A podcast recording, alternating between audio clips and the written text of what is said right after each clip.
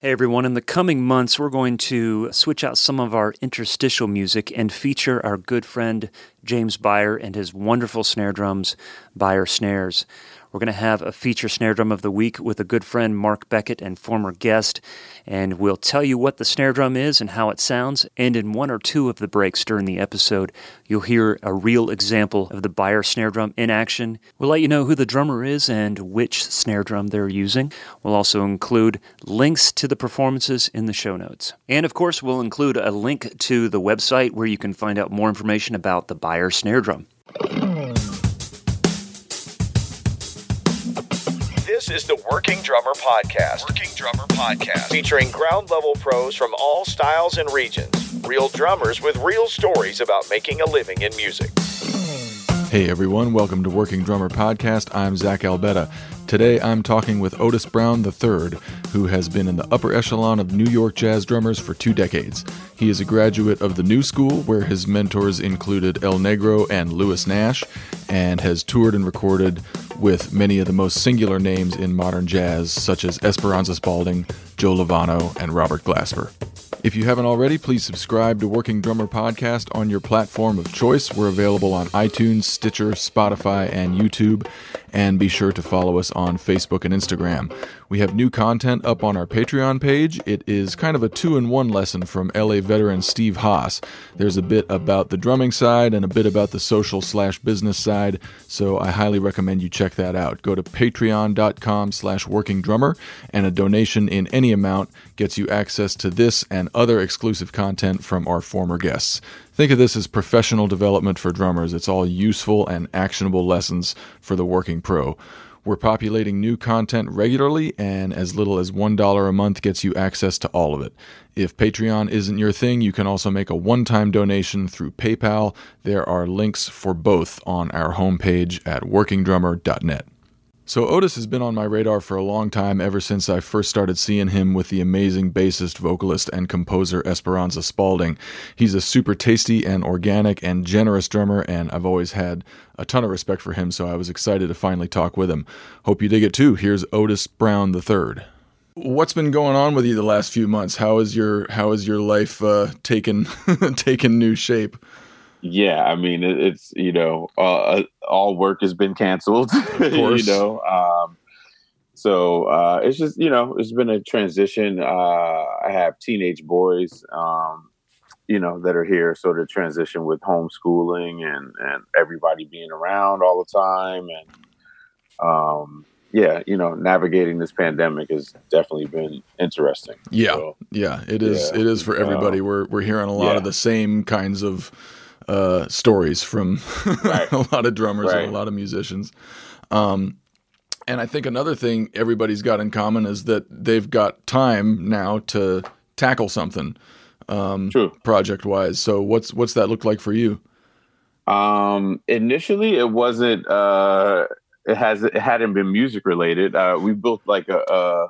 You know, both of my boys are at pretty serious athletes, so we um, we work out a lot and our gym's been closed. So we did like a whole crazy building a gym in our garage project that went from like digging like a 60 foot trench and running power to the garage and painting it. And so we have like a full on gym with like racks and platform. Man. And, and yeah, it's crazy. So it's uh, we're canceling our gym membership. That's we awesome. Don't need to go to the gym anymore. Yeah, so we found some. I found a bunch of stuff on the marketplace. Uh, I drove to Connecticut to buy some weights from a guy. Like it was just a whole crazy project, but it worked out great. So um, very cool. That was like a, uh, you know, we were working on that uh, daily for a good three weeks. You know, mm-hmm. uh, then having to get an electrician and the whole thing. So that was a, a family project. You know, um, I have been playing. A, I've been practicing a lot. I started a drum talk series on Instagram. Yeah, I was gonna gonna ask you about that. Yeah,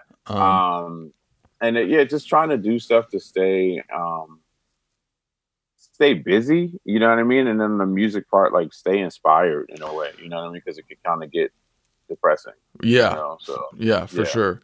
Um, so in in terms of staying inspired, um, have has that has that meant going going back to to stuff that inspired you a long time ago or or finding new things or I mean what's what's that looked like? And is that playing um, based? Is that listening based? Uh, initially, it was tough in general. Um, I guess it's, it's, it's cover it's running the gamut. You mm-hmm. know, we've uh, I've been playing a lot, and and you know, I kind of wasn't initially. Then I started got in a mode where I wanted to practice a bunch, and um, you know, and that's covered a lot of different areas. Like I've, I've definitely gone back to some books and stuff that was inspirational before. Mm-hmm. Um, but then I've also tried to, you know, um, play things like and, and incorporate new sounds and stuff that you know just kind of spark a different kind of inspiration. I've always done that, but you know, I just I purposely felt like it could kind of lead to some new things or avenues. Um, you know, in this time we're in now. Right. Um, right. I also I have um, you know, I have a lot of like a maybe a 250 gig card on my phone and have all this music that never made it into like my digital archives from CD. Right. You know what I mean? So I had these crates and crates of CDs that I never imported or never put on my, you know, um, and I don't like doing the Spotify or streaming things a lot. And then some of the records I have, CDs I have aren't on those services. So I literally just maybe in the last couple weeks spent like two or three hours every night, like importing all these old uh, records, but not even stuff that's not like I stuff that I just used to listen to a lot and didn't have in my computer, like the um, Miles Davis live at the Plug Nickel box set, yeah, or, you know, the Coltrane live at the Vanguard box set, like stuff I just never took the time to put in there. Right. So I put, or even like old Weckl records, you know, I had to put like master master plan wasn't in my uh, computer, you know, right. And I used to live by that record, so. Um, I sat here in, my, in the office and just I would bring a crate up uh, you know, and then just go through the crate. Like if it took two days, whatever, I spend a couple hours each night. And um, in doing that, you know, I would end up like, oh wow, I forgot about this, and I would listen to some of the stuff while I was importing, like these old records that um, were such a part of me, my formative years as a musician. You right. Know? So um, that was really inspiring, and I think um, you know, listening is a is a, a, huge form of practice too. So yeah, yeah. Um, I noticed like even though I was doing that kind of consecutive nights and I hadn't gotten to the drums as much when I did, it was like, oh wow, like I feel like I have been practiced. Like mentally, it felt like I had been, you know, working on some stuff. Yeah, yeah. So, Isn't it amazing um, how like if if you go back to the the music that you were heavy into, um, like like during your formative years, like mm-hmm. when you were a teenager or when you were in college um, how like you listen to that drumming and and you realize just how much a part of you it still is. Like des- despite all the teachers you've had since then, despite all the influences and all the gigs you had since then, like those early influences are just so deep rooted and you're like, "Yep, that's the sound in my head still." Right. Exactly. and another thing that happens for me too in addition to that is that like things that um how can I say it? They might have seemed uh like crazy difficult. Mm-hmm. You know what I mean? Like you, it's a it's a sign of growth because you listen to it, like, wow, I don't even have to think. I understand that now. I know exactly yeah. what that is. And when I was coming up, it, I was like, what is this? You know. But now I'm like, oh, okay. I know exactly what's happening in this song. Like either a metric modulation or yep. or something. It's just like, wow, I, I can I understand this at a way deeper level that I did. Uh, when I was coming up. Yeah, know? yeah. Um, that's been fun, and that's it's been I've been getting a lot of inspiration from that. So now that I have it all, like I put it on my put it on my phone and it's on my laptop. So like I have these um these like blue note editions of these uh, Sonos speakers that they gave to all their artists for a minute. Oh, cool! And um, I just I've been playing all this stuff through the house, like you know more than I was more than watching TV lately, which has been great. Mm-hmm. You know and then I have the stuff in my phone so I can play it in the car. It's just like, you know, all of this music that I hadn't thought about in years, and it's it's inspiring in a different way now. Yeah. Do you find that you have kind of more bandwidth to listen to music now that you're not playing as much?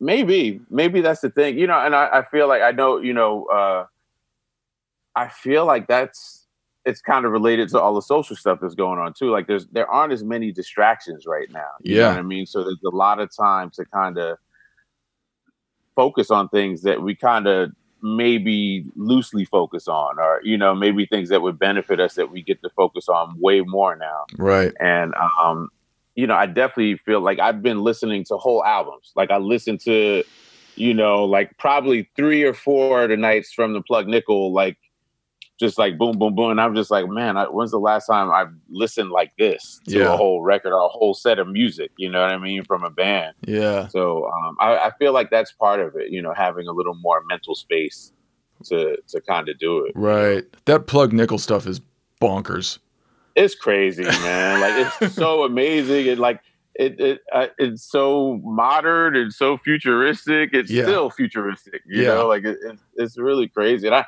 I had forget. I used it's one of those things I used to listen to all the time, hmm and then it's just like I. It will come on. I'm like, oh, I remember this Wayne solo, and then like you know, I'm singing along. But then I hear something different that Tony played that I never realized before. You know, it's like Yeah. you hear it in a, in a new way, especially music like that. Like it's always new, but yeah um, now, like you said, with more bandwidth and more um, and and growth as a, a musician and a drummer, like you just hear things differently. So anytime like I hear you- that, anytime I hear that, I can't get past uh, Tony's. Uh, you know, digga digga ding digga ding digga digga digga ding digga ding digga ding digga digga digga ding digga ding digga like. Right, right. I have I have trouble I have trouble just like paying attention to anything else because I'm still just like Yeah. how how it's like it's it's crazy. And then they're doing some really like you know, some really advanced like time modulation stuff too. You know, Right. like where Ron Ron stays here and Tony starts playing like a you know, a dotted quarter against it and is like locked in on a separate and Ron's just steady right like they were playing with some some stuff that, you know, and Herbie was with Like- both of them somehow yeah, exactly. And comping with the soloist, and then you know they would just make a turn. Like it's it's pretty amazing. Like Yeah. some you know that that, that that was captured with that band. you yeah know? yeah yeah. um is is Tony one of your guys has he been one of your He guys He was, but Tony was a little late. But he's definitely been one of my guys. He was, I mean, I would say not later, but he was later than Elvin for me. Elvin was kind of like one of the first guys I gravitated towards. yeah um, and that triplety kind of loose kind of thing. Mhm. You know, I kind of got to Tony after that, but he's been one of my guys for a while. Like, yeah, really, yeah, he's definitely one of my guys. um and you're the you're the the son of musicians correct like you I am. this is your blood Yeah. type you grew up in I I did. It wasn't really forced on me, but it was just it was around. You know what I Mhm. mean? My parents, um, my dad's a drummer, and my mom um, was like a piano and choral teacher. You know, they both taught both taught music for a while, um, and then became like principals and administrators and stuff. But my dad was my high school band director. oh wow Um, yeah, so I kind of grew up. You know, he was the um, he used to play drums at our church, and then I started filling in for him loosely. You know, um, and yeah, so it was around all the time. You know, so I was just, it, you know, it wasn't really forced on me, but it's like what I wanted to do. Right, right. And and when it became what you wanted to do, um, how did they how did they react? I mean, I would imagine they were supportive, but did they try to steer Right. you towards certain things? Did, was there any rebellion in you musically? Not really. Like uh, they they were open to whatever, you know, because my dad like played a lot of funk stuff, and um, you know, my parents uh, they're from South Carolina, and they moved to New Jersey.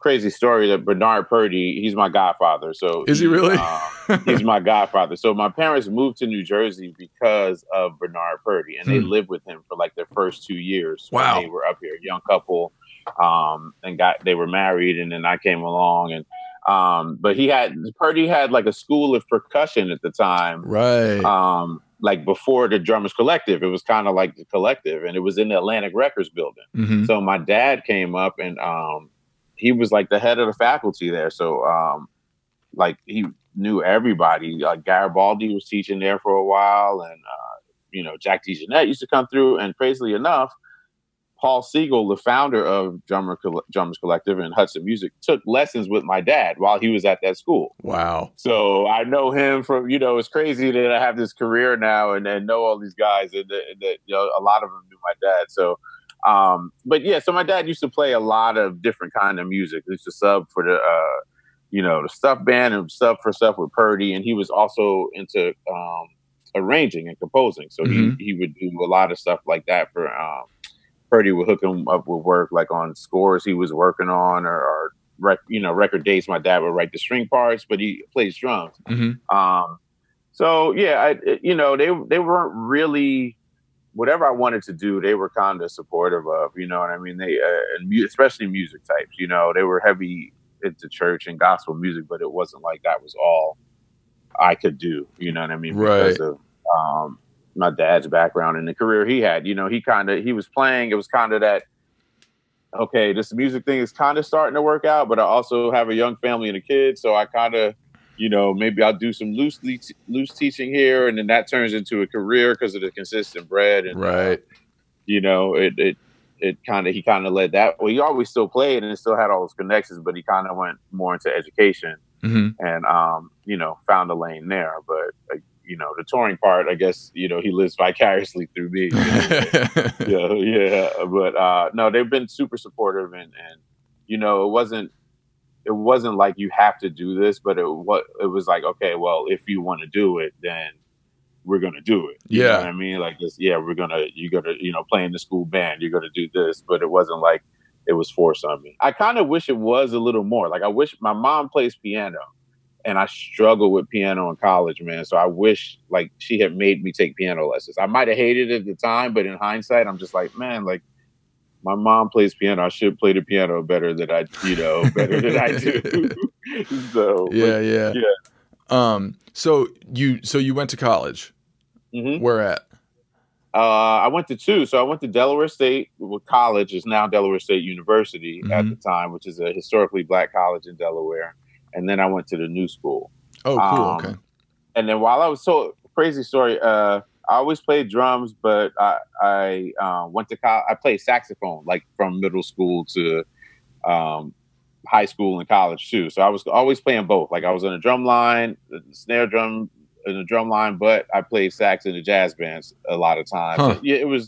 So I went to college as a saxophone major because they gave you more scholarship money for horns than drums. What kind of shit is that? like- I know it's crazy. They're like, oh, we got a lot of drummers, but we need horn players, so right, right. we'll give you more scholarship money for that. So I went as a uh, saxophone player, um, you know, but I always played drums, and it was always around. hmm And I kind of stopped, but then I started like the sax always felt like work. You know what I mean? I liked it, but it, it always felt like I was working. Yeah. You know, and then drums was just like, wow, I love this, and it, it- you know, it kind of came back around. There was this band at college that had a drummer. He started flaking out, and I was like, like I'm, you know, even in high school, like I would just learn this stuff from my dad that I didn't know was advanced stuff. So my friends that play drums were like, what is this? Like independence patterns or Jim Chapin's book, you know, he would show me things and I would just tap it out on the table with a ride cymbal pattern. And then my friends were like, How do you do it? You know, I'm like, I don't know. It's just something my dad showed me, you know, not Right. knowing what it was. you Right, know? right. So in college, uh, that band, it was like, I was like, I think I'm better than this drummer. And he was flaking out. So my friend was like, man, just come to rehearsal. And, you know, so I came to the rehearsal and they were just like, man, like, you know, so I kind of started taking over for this drummer. and that was it. I, I got a refund check from school one time for my scholarship and I bought a drum set. And I, it was like eight hours, 10 hours a day. Like Yeah. just all, that was it, you know, once I did it. And it, it- I was, I was hooked from then. You Wow. Know? And I had a friend um, who played drums who was really, like, really good. But he was a kid that, um, like, he grew up heavy in church, so he didn't want to play anything other. He didn't want to play any secular music at Right. the time. You know what I mean? But he was amazing. Like that's how I found out about Weckl from because he was playing like we were like 17, 18, and he was playing like master plan note for note, like the first, you know, like Tower of Groove or whatever that first record, first song was. Yeah. Um, he would be playing it like like the record, and I was like, man, what is like? I don't even understand how you play this around the, you know. So I got you know got the drum set, and and that was it. You know, so crazy how I got to the new school was my last year at Delaware State. Um, legendary trumpet player Donald Byrd Mhm. became the artist in residence. So at the time, I didn't know the significance of who he was for a little bit until I had research and all the records he had been on with Train, and I didn't know all of that when I first met him. But you know, uh, he would have office hours in his office, like starting at midnight. So we would go starting at office, midnight. Starting at midnight. so we go in there from like midnight to four. Me and a couple, like maybe four other serious musicians that were in the music department, and he would play cassette tapes of like live Coltrane that he recorded, and like you know where Train and Elvin would just be playing like the whole side of the tape. Like the band would just drop out and just be one side of the cassette was just Train and Elvin like and you hear Donald Byrd talking in the background, like it was crazy. right. But um, he would do that, and like he would have us play standards and teach us about music, like on his own, like late at night. Mm-hmm. Um, and it was amazing, you know, just getting that from from somebody like that, you know. And why do you think he um, did that at midnight? Like, was that was that by design? He was just one of those dudes that was late. You know what I mean? He was just he was still on that New York schedule. Yep. he's probably been forty years, fifty years of being on that schedule. Right. You know. Um, so yeah, he would show up and we would go in there, and he just loved talking to us, man, and just hanging with us. And um, I got towards the end, and you know, my parents were music like school teachers. I I didn't know how to become a working musician or whatever. You know, I thought I would just teach because it was a music education program. Right. I thought I would just teach and play on the side like my dad. Um, so Donald Byrd was like, man, like, what are you thinking about doing after school? You know, uh, and I was just like, I don't know. I was going to teach, and he was he was the one that was like, man, you should try and do this. Like, you know, like you have a chance to, you know, meet the right cats, and you know, you should go to New York, and and my family's in Jersey, so it made sense. Mm-hmm. He so he hooked me. He had he had been on the faculty at the new school kind of when it started. Um, so he still had connections there and made some calls. And uh, you know, I came up to New York and yeah, tried to do it. you know, it worked out.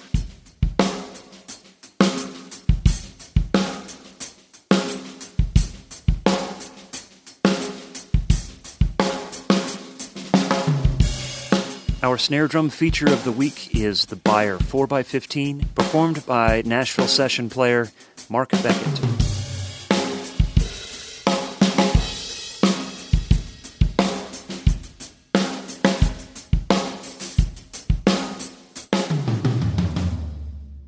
I'm especially interested in in people who move to New York, people who live there, people who've made their career there. Um, mm-hmm. What what was like that first year or two like in New York? Um, you know, coming See, from coming from uh, Jersey or or you know Delaware, right. kind of a smaller right. environment. I mean, New York is just the mecca um, that'll chew you up and spit you out. So, right, uh, did it?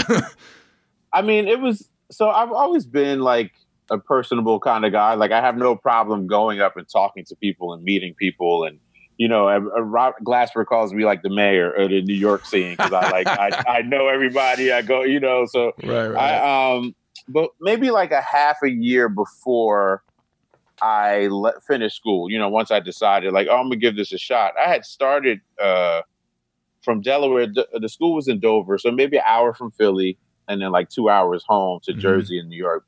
I had the benefit of my family being in Jersey, so I would drive up on the weekends sometimes well, a lot of times to see music, you know mm-hmm. what I mm-hmm. mean? To like go hear music and to go to jam sessions. So there was a lot of jam sessions happening in the city at the time. So I would just come up, um, and there were jam sessions in Jersey too. That's where I met Jonathan Blake, who's like one of my best friends, and um, a ton of musicians at the, at this uh, jam session. Tyshawn Sorey mm-hmm. um, at the at this jam session called the at the at a place called the Peppermint Lounge in Jersey that I used to go to all the time.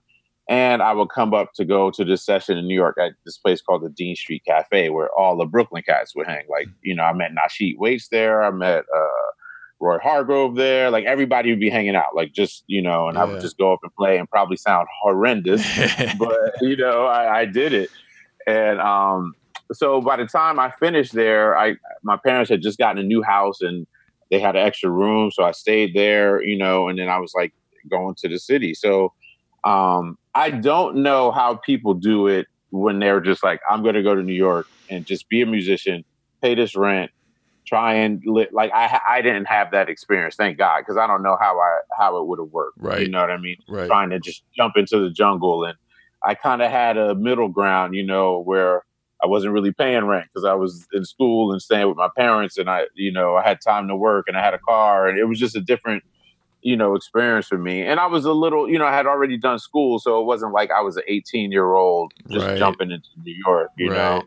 know. Um, but it still, you know, it still had its challenges. I mean, I did plenty of gigs with, you know, people who have Grammys now for tips and for 20 30 dollars and you know, Yep. so Yep. um, you know, it still has its challenges. Um, a lot of it is like, you know, meeting the right people and being in the right place at the right time. Mm-hmm. Um, and I had a lot of that, you know, I was blessed in that way.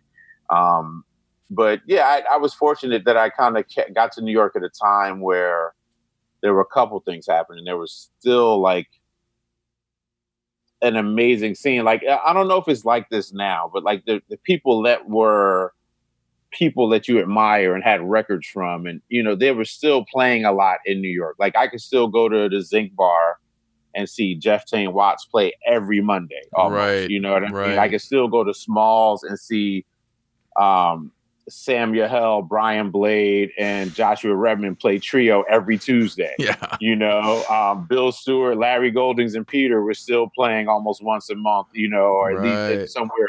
You know what I mean? So it was still like these heroes were accessible right. at the time. I don't know if it's like that as much now. Like you don't get like like who would be the heroes for kids now? Like you don't get Robert Glasper playing the Smalls, you know, consistently, or playing at the Zinc Bar where Right. kids can go see him. You know what I mean? like It's yeah, and like Mark Mark. Guiliana will do like a week stand at Village Vanguard or something. But it's- Exactly, but it's, not like every it's not consistent. And you're talking like mid '90s, right? Like this is mid. This is late '90s, early. I got to. I consider myself getting to New York like '97. okay, cool. You know what I mean? Cool. So it was like, I mean, you could. Me and Robert used to go see Kenny Kirkland play at this little Italian restaurant up the street from the New School with with Tain uh, playing on like a, a Remo rims kit, like, and you know what I mean? Like it was just like it was just like random stuff like that was just all the time. Yeah. You know, and Yeah, so I feel like it's a little different now. There's still great music, but you don't get that.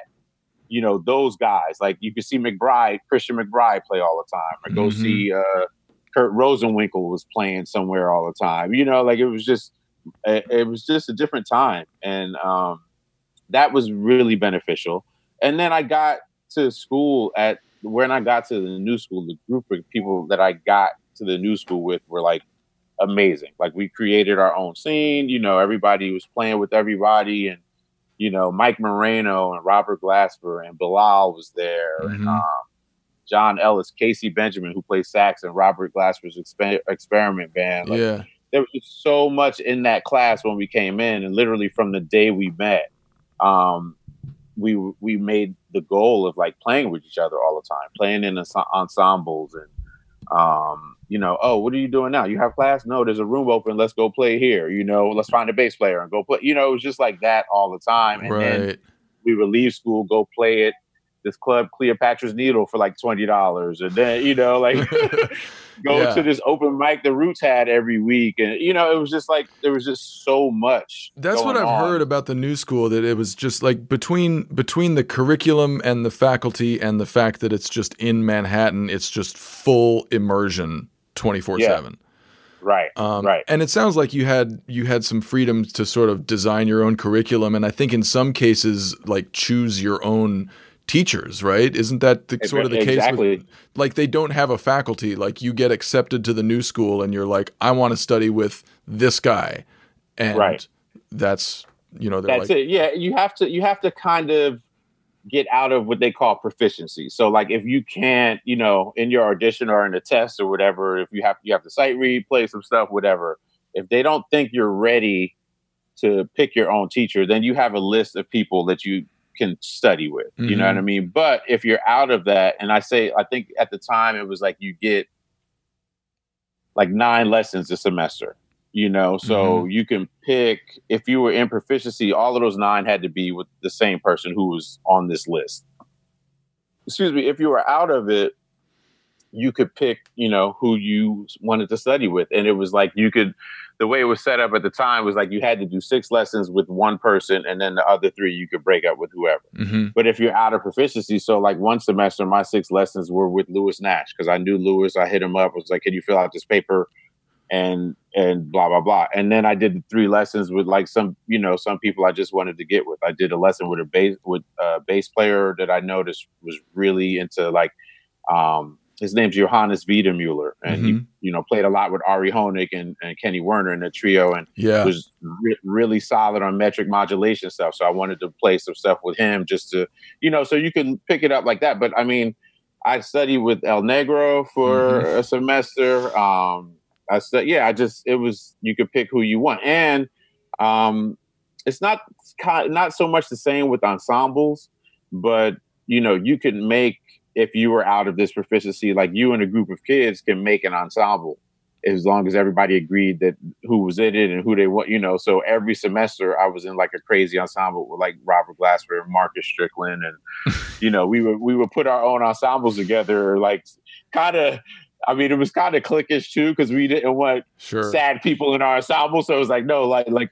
let's get this, you Right. know, like put everybody in here. Yeah, yeah. And uh, you know, some other times the school would be like, well, we have to put this person in our ensemble. We'd be like, oh boy, like, you know, but uh yeah, it was just like a really fertile environment, man. And then the faculty just in general, you know, I had like a um Art Blakey ensemble with Charles Tolliver, who Wow. legendary trumpet player. And, Yeah. uh, I had a Coltrane ensemble with Reggie Workman Oh, you know, on. who's on the live at the Vanguard box set. Like, you know what I mean? Like, I don't know where else you can do stuff like that. You know, like, yeah. So it's, it's just you just have a wealth of knowledge there, and it's kind of, you know, it gives you room to kind of if you want to do it. I know Right. people that go there and kind of fart around and, and don't get anything out of it, and I don't know if it's the same now. But when we were there, like, we took full advantage of how it was set up and and what was you know available. Like one semester that ensemble we talk I talked about right it was me, Robert, Keyon, Harrold, um, John Ellis, Bilal was in there, Mark Colenburg was the other drummer, Mhm. um, and Buster Williams was our teacher. You know, so Buster Williams played bass with Miles and everybody. You know, Yeah. he's teaching us in in this ensemble. He kicked our butts that semester too, but um, you know, because we thought we were the hot kids in, in in the school, and he would just like you know, just go in. like, he stopped me playing a ballad one time. He was just like, like, why would you, why would you play that right there? Like, what were you thinking Right. made you play? And I just like, uh, I don't, you know, but Right. it was good. It made you think about, you know, choices, Right. You know, but That's- Anytime I ask myself that question, like if I play something and I, you know, listen back to it and I don't like it, I ask myself like, what, what were you thinking? And the answer Right. is usually I wasn't. Exactly, I was just Exactly. moving. I just played something, just to, you know, but right. it was like he he was all about like be zoned in all the time. Like everything you should play should come from something. So the solo was played, or whoever's comping played, or the bass player played. Not, you know what I mean. So, Yeah. um, but just being in that, it, it changed my life. Honestly, like just being there was I, I kind of consider that the launching pad for like my whole career. You Yeah. know, going to the new school. Right. I mean, other than meeting Donald Byrd, like coming to New York and being there around all those people, that was that was it. You know, Right. like yeah. So as as someone who is the the the son of educators and someone Mhm. who has gone to you know kind of a small state school, you know probably run of the mill music program, and Right. then a very rarefied kind of specialized uh, music school. What's Mhm. what's your perspective on on music education and um, I, I did an interview with Charlie Hunter last week, and he referred to the music education industrial complex. right. I, I yeah, I, I get that. I And, get that. You know, we've we've done almost 300 interviews on this podcast, and we've interviewed guys who went to college and got doctorates, and and people who dropped out of high school. Um, right. And and I think you know there's there's tremendous good in music education, but there's also tremendous disservices um, in some sure. ways. What's what's your perspective on um, you know the place of music education and its its value um, in terms of forming a professional career? Right. I, I I mean I'm kind of like you said I went to a small school that had really run of the mill like music education program where it was like not very many serious kids. hmm Um, at the when I got my drum set, they didn't even have really have a drum set I can practice. I used to have to take my drum set into the music building and practice, you know, Right. which was kind of cool because it would make me practice longer because I didn't want to schlep the stuff twice. You know, I would just stay in there all night. right, right. Uh, um, and then I, you know, I went to the new school where it was just like, it's rare air there. You know what I mean? It's super rare that to have that kind of faculty, have the level of musicians I was around. you know, and, and and I guess some of the schools in New York and Berklee can be the same thing, and some mm-hmm. of the mm-hmm. music schools around the country are similar. Um, I feel like it can be a, necessary evil. You know what I mean? Like it, it, it serves its purpose. Like if you're, it's a kind of, I know for me, it's the kind of good middle ground. It was my excuse to be in the city. Right. You know, I was working on another on another degree, and um, I met people, and you know, it wasn't just like, okay, I have to be out here trying to to work. You mm-hmm. know what I mm-hmm. mean? Like I have this other thing that I'm trying to do, and it was cool for that. Um, I feel like yeah, I feel like a service purpose. I do feel like after school there is like a de-learning process that has to take place in yeah. a way where you have to kind of, you know, it's the same thing like where you if you sit all day, and I this is part of my practice routine. Like if I'm trying to work on something, and like say it's a phrase or something, and I'm practicing and I play it like hour and a half, two hours after I'm done, I have to play something just open and free and melodic to clear my mind mm-hmm. of all of that stuff, all that repetition. Because if not, then I go. I've had it where I've gone to a gig and I'll play a solo and I'm like, oh, this is what I was working on that day, which I don't want to happen. I don't want to hear like, oh, I can tell what you were working on today. Like right. that shouldn't be what your, it is. Your solo know? sounds like your practice session. Exactly. you know, and I think that's what happens in education. Like you have to clear your head of all of this crap that's been put in and realize, you know, that everything you've learned isn't really necessary for you or isn't really right or mm-hmm. wasn't even, you know, you have these teachers that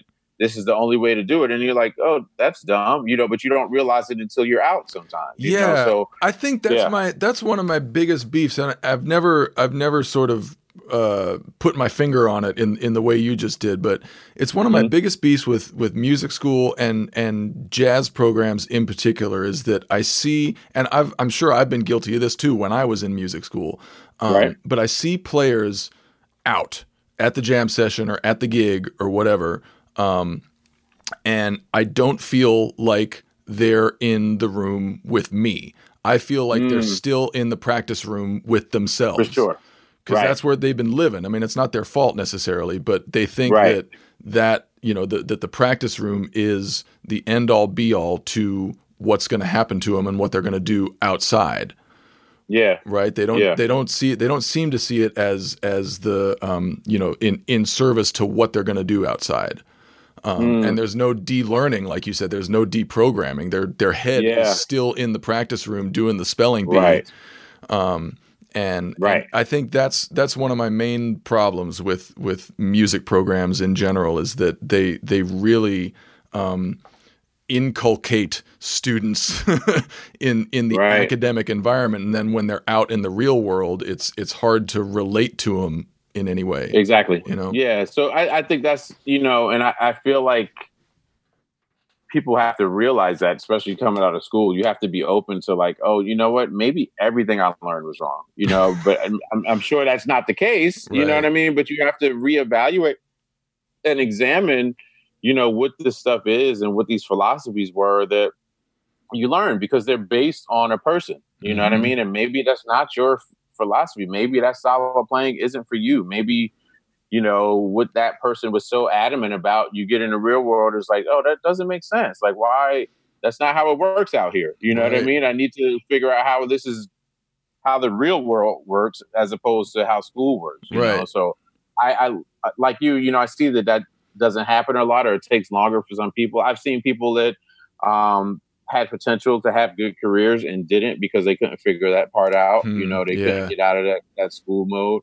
Um, so yeah, I, you know, it, I think it depends on the person and the kid too. Like it, it was beneficial for me, but I always knew like, um, you know, in addition to the teachers, like you know, Andrew Cyrille and and uh, you know all the legends that are at the new school, you do have some that that you that just being real teach because they didn't really do much career wise. Mm-hmm. You know what I mean? Mm-hmm. So they're there for that. And you kind of have to understand that and balance. And those teachers were always the hard ones. You know what I mean? That like always like the cats that were working or that had careers, they were kind of loose and you know they were they would be on you, but it wouldn't be like you know the guy that teaches ear training that you know didn't really have a good career and it wants to, you know, stick it to all the kids that are struggling with ear training. You yeah, know what I mean? Like, yeah. So you have to kind of, you know, under realize what that balance is, and then especially when you get out, you kind of have to be like, okay, if need be, I can throw all. I need to throw all of this away to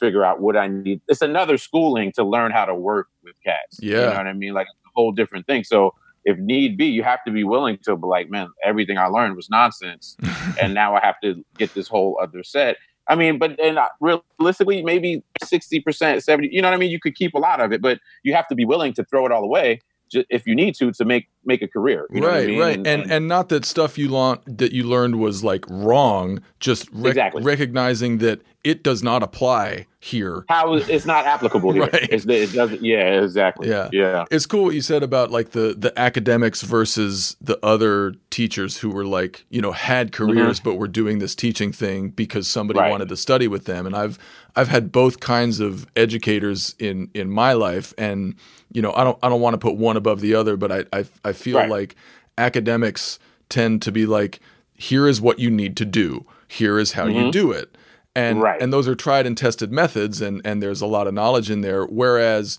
the other guys will be like i don't know what do you think figure it out right right and i think that's indicative of problems with education in this country in general is that it's like one size fits all and this is how you figure out this equation and this is the only way to do it but right. it's like it doesn't give room for personality or improvisation. You know right. what I mean? So uh, you get that in, in music schools for sure. Like, okay, and I, I, I get it. You know, a lot of it is based on this is I teach this class. This is how I did it. This is how I teach it. Right. This is what you should do. But I think there should be a lot more room for. Um, oh, you figured it out this way. If that's easiest for you, cool. Yep. Then work with that method. Not oh, this is how you get to a two five one. This is the only way to do it. No, like oh, you figured. Wow, that's interesting. That stay with that. You yeah. know, they, that's not what it is a lot of times, you know. I feel like so, I had a um, I had a missed opportunity in this regard because I I went to grad school at uh, University of Missouri Kansas City where okay. uh, Bobby Watson ran. Bobby the, Watson's there, yeah, who yeah. I played with a bunch, right? Yeah, yeah. that's awesome. I God, he's uh, he's one of my favorite humans and musicians right. ever. Yeah, I ended, I work with Bobby a lot. That's yeah. funny. Um, but the way Bobby taught, there were like there were three different levels that you could Mhm. sort of get with Bobby at. The first one is you just show up, right? Like Okay. you show up to class, you show up to big band, and Bobby will just sort of feed you, right? He'll- He'll, just throw knowledge at you, and and that was the level I was at, right? Okay. the the level above that the, so there were two levels above that that i didn't have the wherewithal or the maturity or whatever to to get to the level above that is if you go to bobby and say bobby what do you think i should work on like you know me Mm. now what what do you think i need to be doing who should i be listening to and he and then Mm. he'll he'll kind of like tailor it a little more and according to your personality and your tastes and your whatever. And I did a little bit of that. But then the ultimate level that a few of my uh, classmates got to was if you go to Bobby and say, I've got this concept. I'm trying to figure this out. I'm trying to write this tune. I'm I'm hearing this Mm. thing. And that's when Bobby would like dig in and be like, "All right, Wow. let's get after it, man." Wow. Um, so I think with with educators in general, I think with a lot of them, there's that um, there's that multi-level like you know how how much do you want to do for yourself? The more you'll do for yourself, and the more um, sort of uh, awareness you have about what you want to do, then a great educator will dig in even more. like, oh, the more I'll open it, I'll show you this. Okay, you want to do this? We'll go this way. Yeah, Right. yeah, yeah. Right. Did you get Yeah. that experience at, at the new school with? I mean, I did like uh I don't know so much as with like just my general classes. I had it with person with teachers, you know what I mean? I feel like John John Riley teaches that way. Yeah, Um, you know, and he was it was just real like, okay, you know, what do we want to do here? What do you what's your level of seriousness? You know what I Mhm. mean? What is how how do you want to approach this? And then once he sees you're at a certain way, then it's like, oh, okay, then we'll go this direction. You know what I mean? He's really open that way. Like, oh, you want to work out of my books? Cool, we can. Uh, you know, have you checked them out before? Blah blah blah. Let's do this. And- hmm or you know, would like how do you want to approach this? You know, or how serious are you really? That was Mhm. really what it was. You know, and um, you know, Lewis Nash was the same way. You know, it was just like, okay, what level are you trying to come in here on? Like, I'll teach you. I feel like it would have been like if you just wanted to do the basics and do the bare amount of work and you know just hardly practice from lesson to lesson. Fine, I'll teach you that way too. But if you know, um, Right. but if you come in here, you know, with serious and I think they they like seeing that because that's how they were a lot the serious ones anyway. It's just Yeah. like wow, like I was I was in there like this kid. Um, you know, let me I'll help him get to you know where I am. You know, so. Uh, yeah, I did. I did. I got a lot of that in my private lessons.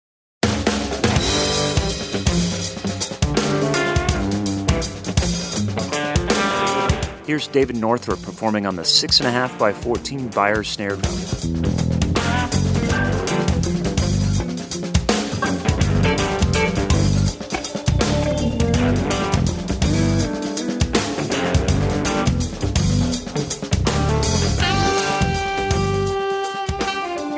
You've got a resume just a mile long, of course, but the the artist that I associate you most closely with is uh, Esperanza Spalding.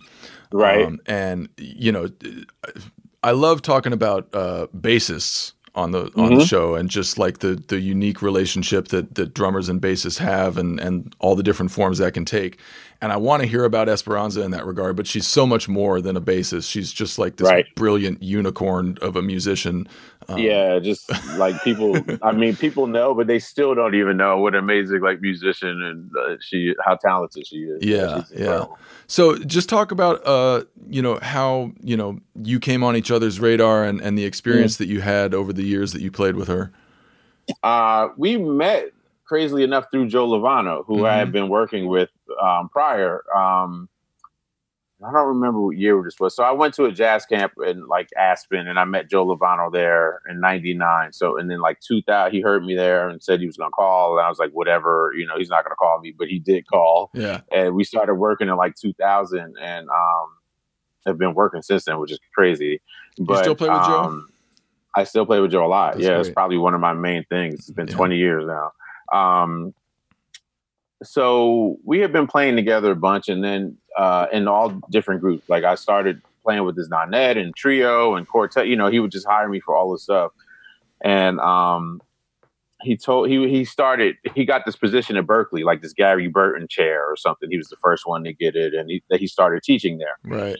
and um, he would tell me, he's like, man, there's this girl there, like she plays bass and she's like amazing. You got to hear her. Like I'm gonna try and set up some stuff for us to play. You know, blah blah blah. You know, he'd been maybe like a for like almost a year. He'd been saying this to me. Um, so that summer he had a run of like quartet gigs, and he put together this quartet with me, Esperanza, and his pianist named James Weidman and that was the first time Esperanza and I met. And I want, you know, I don't remember what year this was. I want to say 06 or somewhere and I don't know. Um, but we started, you know, playing and we were kind of like the young half of the band and they were like the elder statesman kind of half of the Right. band. So, and we kind of like from the first time, like we had a ball, like we, it was first sound check. We met and, you know, we hung out after sound check. We were in this little town, I want to say in Connecticut. And then she and I went to get lunch after sound check. Like we just were cool from, from day one Mm-hmm. um, you know, so we started playing together with Joe and playing like quartet and trio stuff. And then, um, you know, she started telling me like, yeah, I remember we were at the Montreal Jazz Fest and, uh, she was like, yeah, like I sing and I play bass too. And she had like a little, like her first CD, uh, Junjo on like a little, you know, like a demo kind of CD with the little sleeve Right. and uh, she gave it to me, and I was just like, okay, like I, you know, I didn't know what she really did or anything, um, you know. So that we kept playing after that, and then, uh, you know, she was still up in, in Boston, and I think she was teaching there. I think Mhm. she was playing and you know teaching right after she graduated, and um, working on her own stuff. And she had a band, but something was happening with her, the musician, the drummer in the band, or I don't know exactly what happened, but um, you know, on some of jo- on one of Joe's gigs, she was just like, "Man, like, you know, would would you be interested in doing stuff, with, some stuff with my band?" And I was just like, "Yeah, like, of course." I, don't- you know, I Yeah. didn't know what the music was or whatever. Isn't it funny Um, how sometimes like band leaders or artists will will approach you very timidly, like like they're asking you out on a date and they expect you Right. to say no, and you're like, Right. yeah, of course, sure, Right. yeah, tell me. And I when." guess yeah, she's she's younger than me too, and I had been working. You know, I kind of had a little name at the time, but you know, so I guess she was just like, uh, I don't know if he's gonna want to do this or whatever. You know, like I'm playing with some college cats or whatever. But I was just like, I don't know. I don't like. I was like, yeah, I'm down. Like, let's do it. Yeah. You know, and um, so we did some trio gigs, and then you know, it came to be time for her to do her first record. Uh, she got signed to Concord or Heads Up or whatever, and it was like, I'm getting ready to do this record, and um, you know, like, would you be down to do it? You know, Mhm. like, would you, you know, we've been playing these gigs, like, you know, would you be down to do it? And I was just like, sure, you know. Um, and at the time, so Chris, she knew uh, um, Horacio, she knew El Negro already, Mhm. and at the time, my family and I had bought a house the town over from where we live now. Negro and his wife at the time loved the area, so they started looking. So he ended up buying a house like five minutes from me. So Oh, I would be at his house all the time. Like yeah. it was crazy. So um, she was like, "Yeah, I think I want you and Negro on the record. You know, I'm gonna have Negro come play on a couple tracks, and then you know you play just all the stuff we've been playing on the gigs or whatever." Um, so that was it, and then it led to a bunch of years of us, you know, playing together, and you know, she's like my sister, one of my best friends, and um, yeah, man. But just like just playing with her is special because um, you know you have to lock in with her as a bass player, and you have to be supportive of her as a vocalist at the same time. Yeah, you know what and I these, mean. like, and these are like these are two things that we've talked about a lot because they're Right. they're they're subtle, honorable arts. You know, as Right. as a drummer, like individually on their own. totally, totally. And, Yeah. and now you've got to do it with one person. Right, exactly. How- who's very like who's like who hears everything is very particular about what she wants and Mm. uh you know what I mean? Like it's it's yeah, it, you have to be on your P's and Q's to play with SP. So it, you know, it it, And when when you say challenging. when you say particular, like what is what does that look like? Because there's another thing I'm fascinated with about about Mhm. how how band leaders and front people um like a what they want and b how they get what they want, how they express that. What did that look Yeah, like? yeah, for yeah. her? Like she, it was just. I mean, SP can be tough. She can be tough to, you know, like to like she'll be on you, like, oh, you missed that hit, or you, uh, Mm. oh no, like we got to do this section again. Like everybody in the band, not just me, but you know, she like she knows what's going on all Right, the time. Like, right. and it's just like, oh, you know, after the show, she'd be like, oh, this one section wasn't great. You know, like really like self like analyzing the performance. Right. or, I mean, that's that's um, someone who, that's someone who just has a really clear vision exactly in their head. She always had a super clear vision. Yeah. You know what I mean? Like sound checks would be long because we'd be rehearsing and going over stuff that you know that you would think like, oh, we know this, and it's like, no, okay, let's we're gonna no, play it, actually, you don't. right, right. um, you know, so it was challenging, but it's super gratifying too when you get it and and and you know the performances go well. yeah. And then for me too, like being at the stage where it was kind of like, you know, it it was getting to where it is now. You know what I mean? Like the first Grammy win was coming after, right after, you know, right before um, the this record with the strings happened, um, Mhm. Chamber Music Society Right. um, it was amazing to to be on that that ride. You know what I mean with her and do all these things like Austin City Limits and all the stuff that ended up happening. And um, we were at we were playing at the Jazz Standard when she found out uh, she was going to be playing at the uh, White House, the Obama thing that she did, the Stevie Wonder song. Right. Uh, so they canceled the night at this. Like it was just just being around all that was really amazing. You know what I mean? And she was very, um, you know, uh, I'm sure there's a little more separation now because of who she is and how busy she is and stuff. And she was busy then too, but she was really open and you know didn't really, um, you know, a lot of time artists like keep you out of that stuff. You know what I mean? Like it's Mhm. just like, oh well, I'll just use these guys here, or you know, she'd be like, I want my band. I, I uh, you know, this you know, the CEO of BET is having this lunch party at her house and she wants us to play. I want you guys to come. You know, like it was real inclusive and, and amazing to be around. But Yeah. um, her, her as an artist, um, she's an amazing human being, first of all, just like as a human being, she's incredible. hmm But as an artist, like it's super, I don't know. I've been around artists like that are, I think, le- living legends and geniuses. Like Joe Lovano is like that to me. Mhm. Um, you know, Donald Byrd was like that. I think Michael Brecker is like that. Uh, you know, uh, they just have this thing that, you know, it's like they live, they live music. Like they are music. You know what I mean? Like you never, you're never around Joe Lovano and he's not talking about music or you're not staying down the hall from him and don't hear him practicing in his room all day before the show. Wow. Uh, you know, like all the day. I, I remember we played at this place, the Regatta Bar in Boston, and the rooms are down the hall from the venue. Like he would be in his room between sets, like practicing and come back and play. You know what I mean? I, Jesus. Brecker always had his horn in his mouth, you know, and Esperanza is the same way. Like we would be at breakfast at the hotel. And I remember like certain songs that are on these records that she would be writing like at, at breakfast at the hotel. Like I thought of the song and writing it out and trying to figure out chords like at in the hotel breakfast. Man. You know what I mean? When she showed up to vent to places where um, you know, she couldn't travel with her bass. I'm sure she takes it all the time now, but at the time budget wasn't always right and she would uh whatever bass she was playing, she would have the promoter have it in her room at the hotel. Like she had to have it there, like just to play. She would get in, Man. she's like, No, I gotta practice and play, you know, like just nonstop. Can't you know? turn it and off. is- can't turn it off. Yeah. You know, and and it's just like that's it, it's you know, it's that thing you hear about, and not com- not to compare to those people, but it's that thing you hear about with like Coltrane, or that thing you hear about with those guys like that that just constantly were working on stuff, or- and not even considering it work, like it was just part of them. Right. And that that's how she is, and it's super inspiring to Yeah. be around that. You know, 'cause it makes you like, oh man, like I'm not doing enough. Like I should be, you know, I should.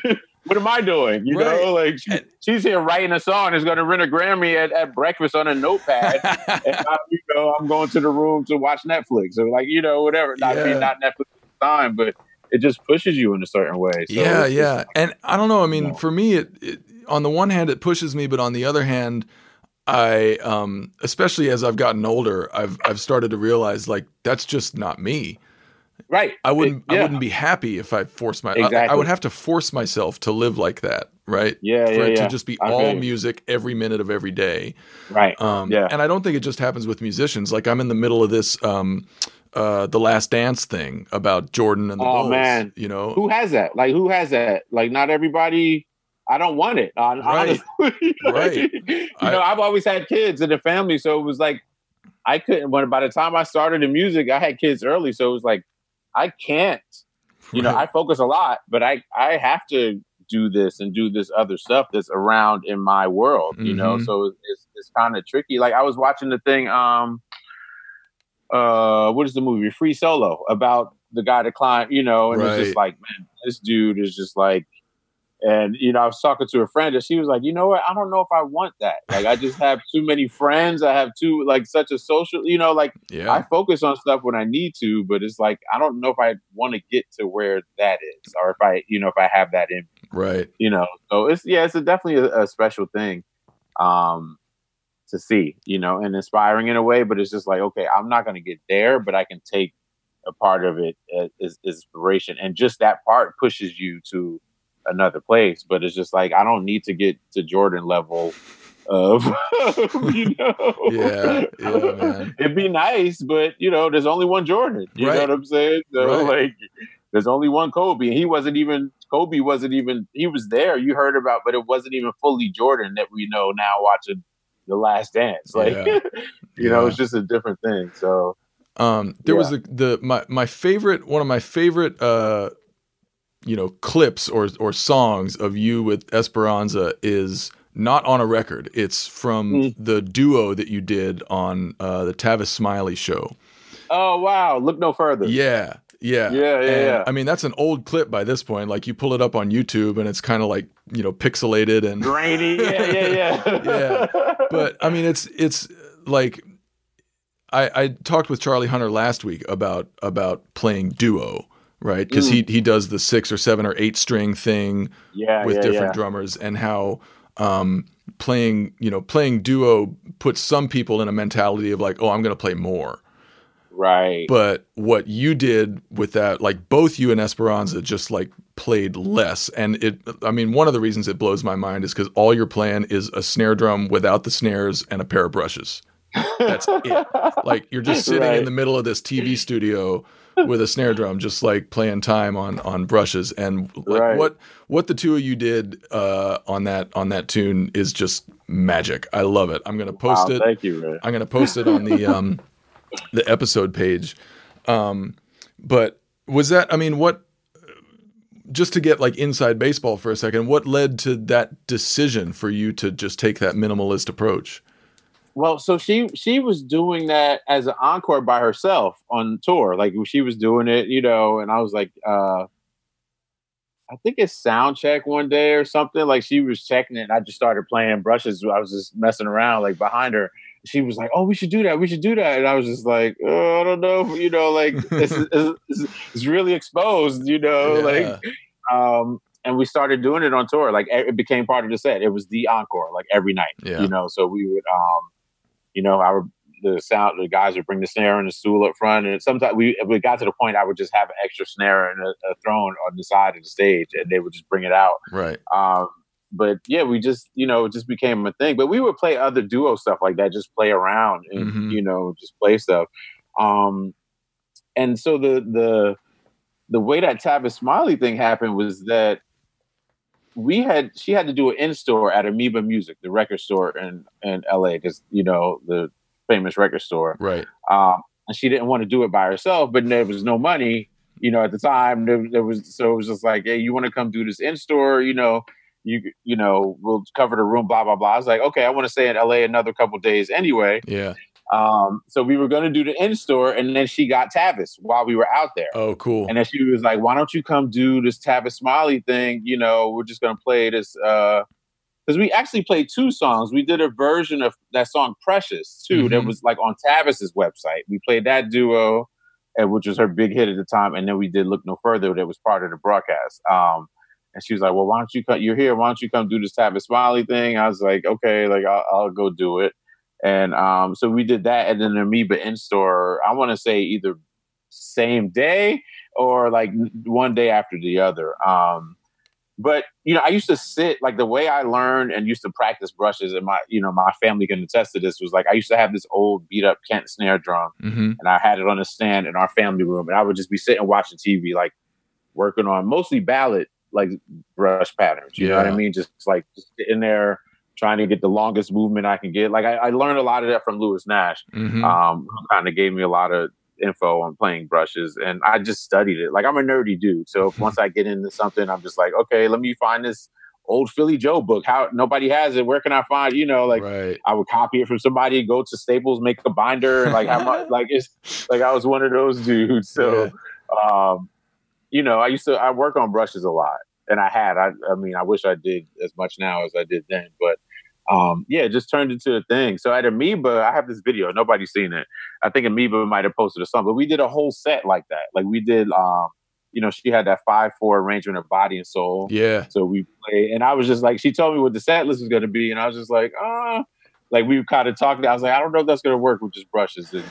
You know, but we got it. It's a whole set together, and I was just, I, I just watched it recently. It was like, wow, this is a whole nice set of music, and I'm just playing like a snare drum and brushes. Yeah. Um, but yeah, she's just yeah, you just you know like just being she's like a light man. So you want to kind of kind of step up and just be like, okay, this is gonna be challenging, but I'm gonna step up and do it. You yeah. know, um, yeah. And I don't know, like, because I've seen there was a time where I think one time like we were gonna try and do uh, look no further, just duo like drums and um, like a drum me at the drum set, right, and then play it with her, and it, just didn't work the same. Like I just felt like I wanted to play more because the drums were there. You know, it just wasn't the same thing. Yep. So it just it had this thing. It became this thing. So it never made it on the album, but on my record, um, Esperanza came and we recorded it because I was like, we've never done Look No Further. I was like, can we do it and put it on my record?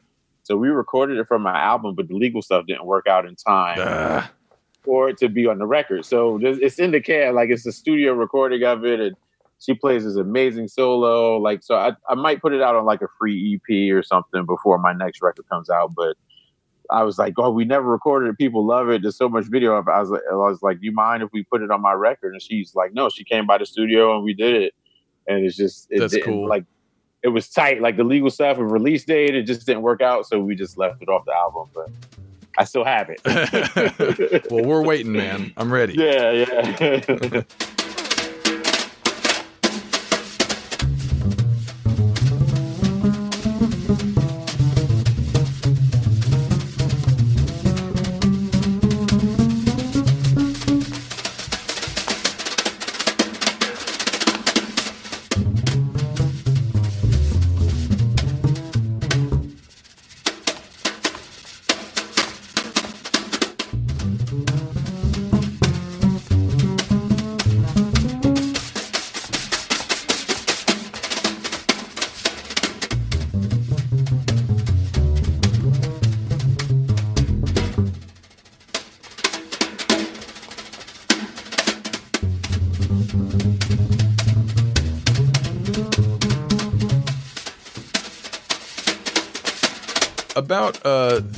Years ago, my uh, my co-host Matthew Kraus in Nashville mm-hmm. did uh, a roundtable episode, um, and it would we called it uh, the Black Drummers of Nashville, and mm. it was with uh, Keio Stroud, Marcus Finnie, Jeremy Roberson, Derek Phillips, um, and I'm leaving somebody out. I forgot who it was, uh, but it was basically a discussion among drummers in Nashville um, mm-hmm. who are you know they're black drummers in a town and in a genre that is right. dominated by white artists and and white audiences. Um, we are gonna re-air that episode tomorrow. Uh, we're, okay. We're recording on June seventeenth. Is it? Um, right. I think it's seventeenth. But um, yeah. So we're re re-airing that episode tomorrow. But I wanted to get your perspective um, on just in in light of current events and what this country is going through mm-hmm. in the last month. Um, what is your perspective on uh, racial justice in uh, you know your corner of the music industry, whether that's the jazz world or the New York scene? Mm. Um, so I, okay, so for in the jazz world, I think that you know this has been an issue from the beginning of jazz, you know, yeah. of music, uh, you know, especially in in that genre, um, and uh, you know, from its inception, you know, people have been. Um, you know, making protest music, making music that kind of reflects the times. It's just it, or reflects the issues that we've kind of been fighting against. It just sucks that um, that the the same issues you know keep popping up. Like yeah. the same reason Coltrane wrote Alabama. You know, today is the anniversary of the Charleston Nine being murdered in the church and, right. and Mother Emanuel AME today. You know, right. five years or four years ago. Um, you know, so it's like the same thing. You know, um, I feel like there. You know, we we we face it and music has a lot to do with the movement you know what i mean and mm-hmm. and and can reflect it and you know you learn what was going on at the time that people wrote stuff and it should reflect the times you know like uh, speaking of donald byrd like his song cristo redentor became a big song in the civil rights movement mm-hmm. um, so you know i feel like that part of it is i'm seeing that a lot and i'm sure there's going to be a lot to come out a lot, a lot of inspiring music that comes from this from the pain and that reflects the times yeah um you know uh, in the i think the systemic thing definitely applies to this music as well too is that like the they're the people that control it don't often look like the people that create it mm-hmm. you know or that they are out making it happen, you mm-hmm. know, a lot of times. Um, and that's caused, in my opinion, uh, kind of a bias in that some people that do create it or have become the faces of creating shouldn't be. Hmm. You know what I mean? In terms of, you know, like who's out there or who's promoted or who's pushed in front of the people, blah, blah, blah. But that becomes, you know, because of the systemic thing of who runs the labels, who are the big promoters, who run the booking agencies, right. you know, and who, who they the gravitate, who own the venues and who they gravitate towards, and implicitly or not, mm-hmm. you know, oftentimes you see a bias in that, you know, um, and and in the drumming world too, you know, you see it a lot. Like who runs the magazines, and that reflects who's on the covers all yeah. the time. Who hosts know? the podcasts? Who? Nah. but you know, so it, it, it you know, it's a, what we do is a reflection of, of society, and and we kind of push it and, and try and change it. But you know, all of that stuff applies here too, and it's you know, I don't know how it. I see how it. I know how it changes systemically in in culture in the world in general, especially in the United States. Mm-hmm. Um, it's, it's just been a problem getting there, but we know how to do it. We know how it can work. It's just people doing it. Um, I feel like it's different now. I do, even my parents who grew up in Jim Crow, South Carolina, um, you know, say that this feels different with the amount of states that where there's protests and the the multicultural nature of these protests, Yeah. like asking for a change. You know that I don't think that's been the case. Even when Dr. King was around, a def you you had it on a small scale, but not like it is now. You know, not with this generation. So, um, you know, I see how it changes there. I don't know how it changes in our industry. You know, like even, um, yeah, like labels have put out statements, but the history of these labels hasn't always been equitable towards African American people. You know Mhm. what I mean? Like Mhm. you, they put out statements, but you know, uh, you know, I, I've done a lot of work with what was the Monk Institute at the time, and that's where I did a lot of work with Bobby Watson and I, T.S. Monk, who's an amazing businessman and drummer and, and the son of Thelonious Monk. He would tell me like, you know, I know stories of uh, people holding record labels holding people to contracts that were written on cardboard. You know, that didn't like on a on a napkin. They're holding them to this contract that was written, and you know, get, the families had to fight to get the right. You know, it's just like yeah, like who's in power, how equitable is it, and and you know, we're in an industry that that's built not to be fair in a way. You know I mean? Yeah. like it's it's just made that way. Well, I mean, It's- you know, a lot of what you're saying about the music industry, I think, is is being said about um, police forces or or law, Right. you know, the justice system in general.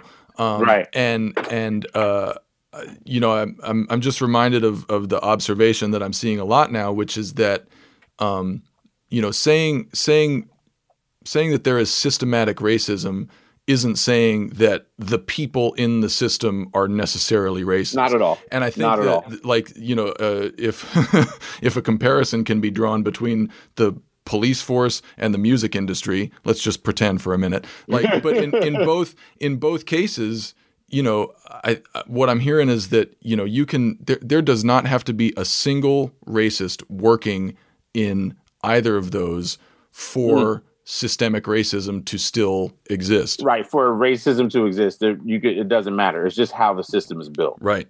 Right. Right. Yeah. So you know that's that's yeah. I'm sorry if you go ahead. No, no, no. I, I'm just wondering, like, uh, you know, you you were mentioning like how we how we go forward. You know, we're aware of it Right. now, and like you mentioned earlier, we all have time to just sit around and think about this shit.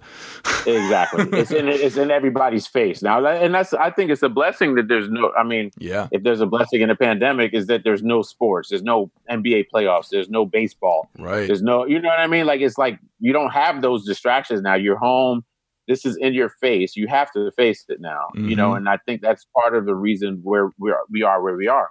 Philando Castile got killed in Minneapolis not too long ago. You know what I Mhm. mean? The same thing happened, but it just news cycle. It went away. You know, protests happened for a minute. Blah blah blah. This is in everybody's face, and it's just like, okay, you know, George Floyd was murdered, and why? And you know, like it makes no sense. And I think people are waking up to, or have woken up to that now. And and you know, if they haven't, they slowly are. Businesses, are, you know, but it's it's that same thing that you see with businesses. Like, okay, thanks for your statement, but you know, what does your C-suite look like? What is your executive board? You know, Yeah. what what what uh, who what chief executive is it? How many are there? You know what I mean? So it's like, yeah, what are you going to do to fix that? and that that definitely applies you know applies across the board but especially to music you know like it's it's been inherently um made to profit off of african americans a lot like the you know like Mhm. the foundation of a lot of american music or if not all is that experience you know like i've been watching the ken burns country music special and how it came out of you know african american people slave it's just like yeah, it's all there. So it's been made to, but in the same, you know, how is Elvis Presley more famous than you know whoever? Like Chuck yeah, like Berry, Doug Barry. I, I couldn't think of the name exactly. Or Little you know, Richard. like or Little Richard. Yeah. Exactly. You know what I mean? So it's designed to be that way, and it's like you know, it's I I I hope, and I've seen this some that people are realizing like there's a difference between being non-racist and anti-racist. yep, You know what I mean? Like, Yep. oh, no, I'm not racist. I don't. But but if you're okay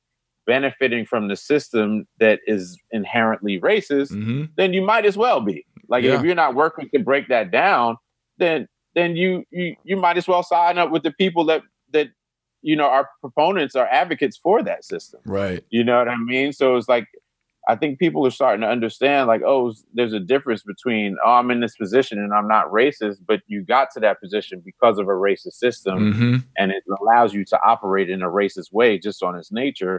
Um, what are you going to do to change that? Right. Like, what active steps are you going to take to change that? And um, you know, I I don't know how that happens in the music industry. I don't know how that happens at record labels. You know, Mhm. because the executives are all, you know, it's very rare unless it's in urban music, which people are getting rid of that term now too. Um, you know, but yeah, for for years, and it, you know, but it doesn't matter. I think in our industry too, like you know, for say like the label for Blue Note, like Mhm. Bruce Lundvall was there for years, super hip, knew everybody. You know what I mean? Like you wouldn't be able to tell. Like he knew what the real stuff was, and kind of was an advocate for that, and would mix it up and had a diverse catalog of uh, a family of artists and a catalog of records that he put out. You know, under his tenure, Don Was is the same way. You know, but that's at Blue Note. The Don Was his boss might not care as much about who you know who oh I like the look of this person. Let's get this one on. You know there's some artists that Blue Note puts out now that I'm just like okay like I get the appeal but like really you know what I mean? And I guess there's a fine line between art and uh, commercialization and yeah, I mean you everybody's got to keep the that. lights on, you know. you got to keep the lights on. I get it you Um, know but it's you know I, I just I don't know how it changes in our industry man. I I just hope you know, even in the drum companies, you know what I mean? Like, Yeah. like, uh, I had put out a bunch of stuff about Zildjian making a statement and it was like, you know, like what, where are these companies at with all this going on? My friend Aaron Spears had done the same and, Mhm. you know, Zildjian reached out to the, and was like, you know, we're working on something and, you know, some, and then all the other companies started getting on board, but it's just like, I think you have to start realizing like, like everybody benefits from black culture Right. you know, like especially in music, you know. So if you're gonna benefit from that all the time, like when when things happen that affect that and affect the people that create it and that people that are your artists or that, you know, might not be your artists, like you have to be involved in that part too. Mhm. You can't just sit on the sideline and then be like, oh, okay, come do this video for us at our place. You know what I mean? Like it's it's not right. So, you know, I think this is brought brought the change that needs to happen to a lot of people's eyes. You Yeah. know, and I think it's, it's it's starting to happen. I don't know what that looks like stepwise for the music industry. You know what I mean? Um, Do you know do you know what that looks like for you personally and for your family like for for you know this time that we've all had to just sit around and think like have you have Mm-hmm. you thought about different ways that um you're going to uh go back out into the world in your Right. in I your mean, industry? Yeah, I, I've never been one to, to to shy away from you know speaking or ta- or playing or writing songs and, and talking about things at my shows and uh, you know, but I, I feel like a I've always felt a responsibility to that. You know, like you know, there's the Nina Simone quote that talks about the art should reflect the times you're in. Like uh, you know, in my Right. opinion, it's always been like if you're not doing that, like what are you doing? You Mhm. know, if this is everything's going on around you, you can't ignore it. Um, so yeah, I, but you know, I feel like there's there's going to be a lot of like people having less tolerance for nonsense from you know people that are in power in in, Right. in in our music. You know what I mean? Like, there's no reason why I why do I why is my guarantee this and I know your guarantee for this other person was this or why are you telling me I can only do one night and I saw you do you know when I'll have the same draw like I think I've never shied away from that kind of stuff but Mhm. I, I feel like now even more for myself and everybody there's going to be more um, speaking up in a way like you know Right. And I think there'll be isn't cool yeah like more more speaking up in that way but also um more speaking up from the stage like you were talking about Exactly. Oh, for sure, for You know? sure. I mean, I that, you know, there's a song that um, it's funny, man. So I I haven't talked about this, but I'm working on a new record, and I started Oh, it cool. probably sev- 17, 2017, and um, at the time, the record is called "Deferred Dreams" and Radio Raheem. So Radio Raheem was the co- the guy killed by the cops in and Do the Right Thing, Spike Lee's movie. Mhm. "Deferred Dreams" is a poem by Langston Hughes. Um, but it's literally there's a song for the Charleston Nine, who the anniversary is today that I talked about, and um, you know Jimmy Greene's. There's a song for Jimmy's daughter. There's a you know, but it was like I've always wanted to make music that showed that Keyon Harrold is in the band. He had a song called um, MB Lament. He's from Ferguson, so he mm. wrote a mm. song for Michael Brown. And yeah. every time we played live, I would talk about and talk about the inspiration. And I I could see it would make people uncomfortable, but whatever, you yeah. know what I mean? Like I just I didn't care. Um, but yeah, I think there's a there's going to be a lot more of that, you know, and and and it's going to be unavoidable because like even without talking about it, like people's music um people are going to make music that reflect the times we're in, and it's just you know it's it's going to be um, you're not going to be able to not talk about it, right? You know, so from the stage or whatever. Or, you know, I've had people come. Um, I remember after the time I, talk, I talked about playing that song, and a lady, a white woman, came up to me after the show and was like, "Yeah, I don't think you should describe." what happened that way and blah blah blah and i was just like yeah i'm sorry but that's how i see it and that's how i feel mm-hmm. it happened you know and uh, i think i said something like and i was being sarcastic and i was like you know like i said it was dedicated to michael brown and all of like the other radio raheems that you know that seem to have like a uncanny knack for being killed by police you know and i said that during the show and she was just like yeah, I just wouldn't say that you guys have an uncanny knack for being killed by. And I was like, you know, I hope you didn't take that literally, but you know, that when I talk about it, I get upset, and this that was definitely sarcasm, you know. But it, right. it's just like things like that, you know. The I don't think people are going to have much care for how comfortable people are yeah. anymore. Yeah. You know what I mean? And that that's what I think one of the big differences will be going forward. Mm-hmm. And hopefully, uh, people like that woman um, will be, uh, you know, less likely to feel the need to weigh in. exactly. Or feel offended or feel, you know, like just just take it for what it is and and you know, it could it would have been better if she was like, "Yeah, I understand how you feel. Like this is, you know, it's terrible, but whatever." Right, you know what I mean? But right. there's a way just listen, to, like, just listen and not always, you know, not mm-hmm. be offended and re- argumentative and just accept you know this is something i'm learning in, in my life in general for me is like just accept when you're wrong uh, apologize and try and fix it mm-hmm. you know it's just what it is right. and it, you know you just have to recognize that and be willing to do so yeah well man thanks for thanks for talking with me it was really great uh, oh man digitally meeting you yeah, for sure. yeah. uh, I hope to see you. Hope to see you live again soon. I saw you once or twice with Esperanza when you came through Kansas City. Um, oh yeah, we did come through there a couple yeah, the, times. The yeah. Folly Theater, I think. Exactly, I remember that. Yeah, yeah, yeah. Yeah, yeah. such a such wow. a great show. Um, but uh, hope I can see you live again before too Thank long. you, man. This has been this has been awesome. So yeah, hope hopefully we'll all get to do that at some point in the near future. Yeah, you know? at like, some point, man. Other than virtually, I know the Vanguard is doing streaming now, and it's like I don't know when it happens where we go back in a crowd and, and see people play live. So yeah. I hope it's soon. You yeah. know, me too. Yeah. Well, be well, man. We'll talk to you soon. Man, you too. All right. Thanks a lot. There you go. One of the gentlemen of jazz, OB3, Otis Brown III. Hope you dug that talk. If you go to the page for this episode at workingdrummer.net, you'll see the video we were talking about of Otis playing duo with Esperanza Spalding. Trust me, you want to give that a look. I also highly recommend you check out our Black Drummers of Nashville episode. Hubert Payne was the fifth member of that roundtable discussion who I could not recall. How could I forget Hubert? Anyway, please follow us on Instagram and Facebook to stay up on what we're doing every week. You can keep in touch with us there too. Subscribe on iTunes, Stitcher, YouTube, and Spotify, and check us out at patreon.com slash workingdrummer, where there is brand new content from our recent guest, Steve Haas. Next week, Matt Kraus talks with Nashville drummer and friend of the podcast, Alan Jones, who has been playing with singer songwriter Will Hoge. Hope you check that out, and until then, stay safe and thanks for listening. Cheers.